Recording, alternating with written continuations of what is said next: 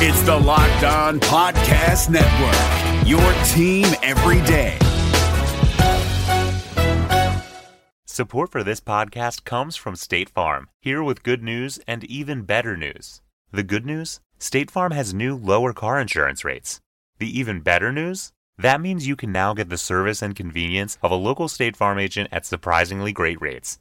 State Farm can help you save more cash and get the good neighbor service you deserve. Just talk to your local State Farm agent or visit statefarm.com to find out how much you can save on your car insurance. When you want the real deal, like a good neighbor, State Farm is there.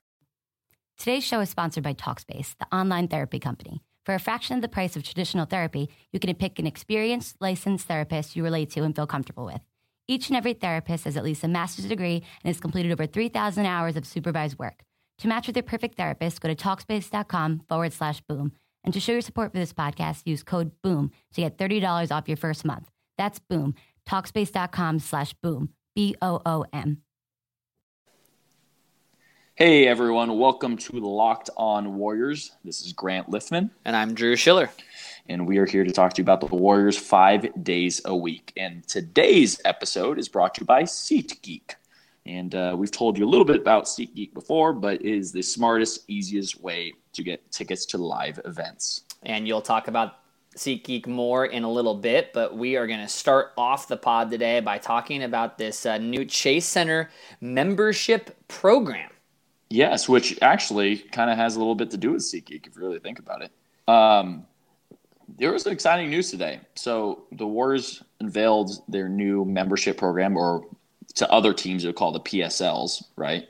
Um, Drew, do you want to break it down a little bit? Yes. So essentially, uh, like you said, uh, the it is similar to a personal seat license in that basically season ticket holders are being asked slash it's a it's a requirement to make a one-time payment for each seat. The twist is that you are going it's fully refundable after yeah. 30 years. So as Monte Poole wrote at NBCSportsBay.com, it is in essence a zero interest loan to the franchise. So if you're still confused, basically, uh, the Chase Center is going to have 18,000 seats, and about 12,000 of those are going to be season tickets, and half of those 12,000, so about 6,000, the cost of this membership program is going to be $15,000 or less, or less, which is a one-time payment. Right, then, but you, but it could be you can pay it over time though. It doesn't exactly. it doesn't like have to be yeah. right. Right. So you can have uh, you can do it in installments. So that's right. then the other six thousand people in this membership program.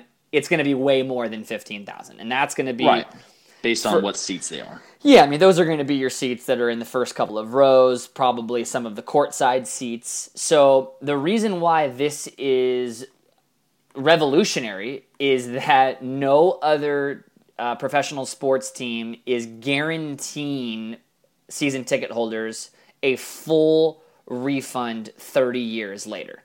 So, uh, Rick Welts, uh, Warriors president, had some quotes to the San Francisco Chronicle, and I'm just going to kind of go ahead and read them real quick just in case you are still a little bit uh, confused as to, to what's going on. So, and I quote, This is completely unique, and you cannot call it a PSL program.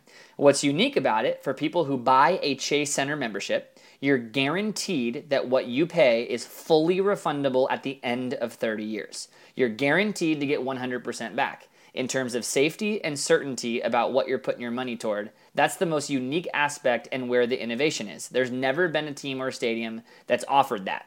End quote. Now, he was asked, why is it 30 years? And the response was, right or wrong, that's about the life cycle of an arena. It's the average span. So, Grant, yeah. The question to you is why are the Warriors doing this and why is it a positive thing for Warriors fans and season ticket holders? Well, to be to ask why they're doing it, you know, I I would like to think that it gives everyone a chance to, you know, it's a lot of money that people are spending, and they're hoping that uh, you know over time with the season tickets that people would have a chance to get their money back. So it's not like, you know, they're giving, they're forking over their life to get it. It's not their life savings because their life savings is going to be returned to them. I'm assuming that's a lot of the the the, the play behind it. Yeah, but, I mean, I, I, if you don't mind me interjecting, I, no, I, no, I think that it's basically the Warriors have acknowledged that they are spending over a billion dollars to build this arena. It is privately yeah. financed, and essentially, um, as I said, a zero interest loan so that it's going to help the ownership be able to pay off the debt on the right. building earlier than anticipated. And the Warriors ownership is basically expecting, anticipating, and betting on the fact that 30 years from now, when they need to pay people back, they are going to be so far in the black that it's just not going to matter. Right. They're going to have so much money. And, you know, right now, obviously, the Warriors are betting on how good they are right now. But, you know, what ends up happening is with teams like, let's say, the 49ers, what has happened is people paid all this money up front for these PSLs, and then the team has just stunk. And people stunk. stop. Good people word. stop going to the game, and they feel like they lost all this money, and they're stuck with all these, you know, these tickets and this all this debt of of paying for this team that's really not any good you know, with the Warriors, even if they fall into a trap of not being good for a few years or whatever, you still know you're getting your money back in the end. So it's really not, you know, and even if you even if you trade away tickets or or you sell your tickets, you know that those that refund is still coming. So I don't know. I, I think it's a really it's a goodwill thing to the fans. I, I think it's really cool. Um, it's just another another example of the Warriors just being innovative toward in business sense um, and trying to you know make their fan base know that they they actually care. Yeah, and it really isn't about fan, uh, these season ticket holders selling their individual tickets for games, um, right? But just to clarify, so let's say the example that the San Francisco Chronicle used in their story was let's say that you paid $10,000 for your membership program.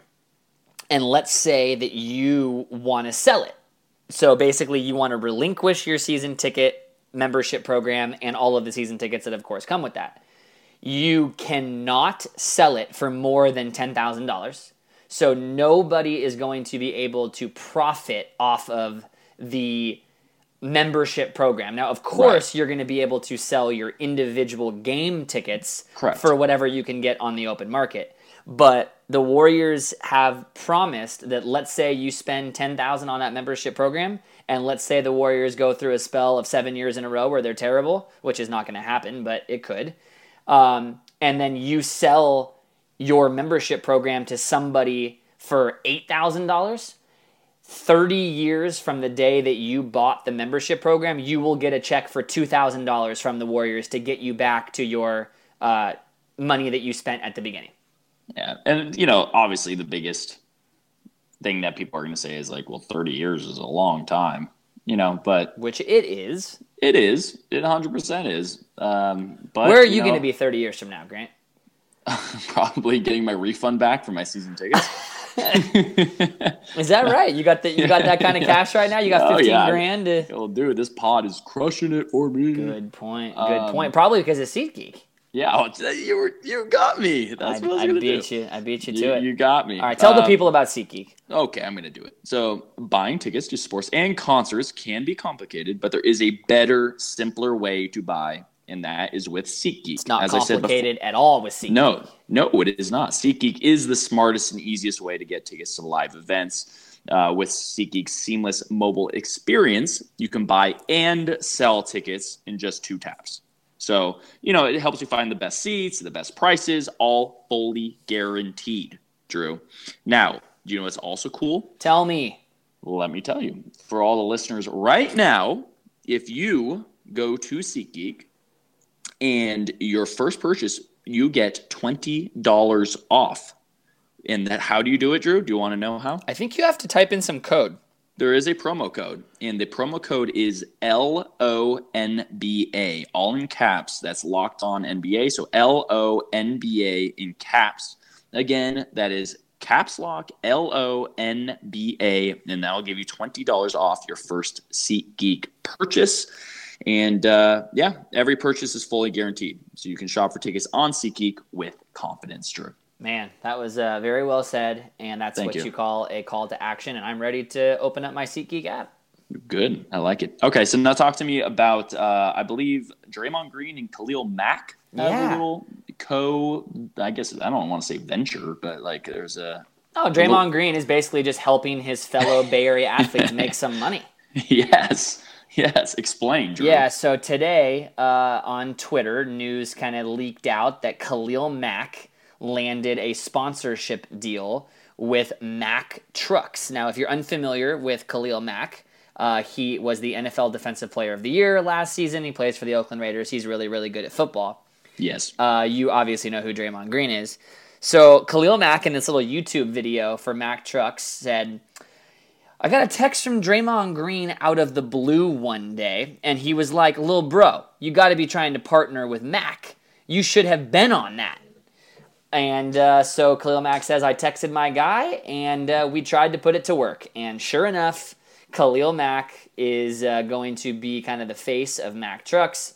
And there's a great quote also in the YouTube video where Khalil Mack says, Every time I'm on that field, it's just a part of my thought process. Like I'm a Mack truck running through whoever is in front of me. Now that is a promo. I wish I could do some promos for Mack trucks on this.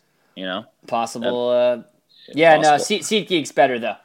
Oh, 100 percent. But just, you know, Mack truck sounds fun. Maybe Um, you could you could shop for a Mack truck on SeatGeek eventually.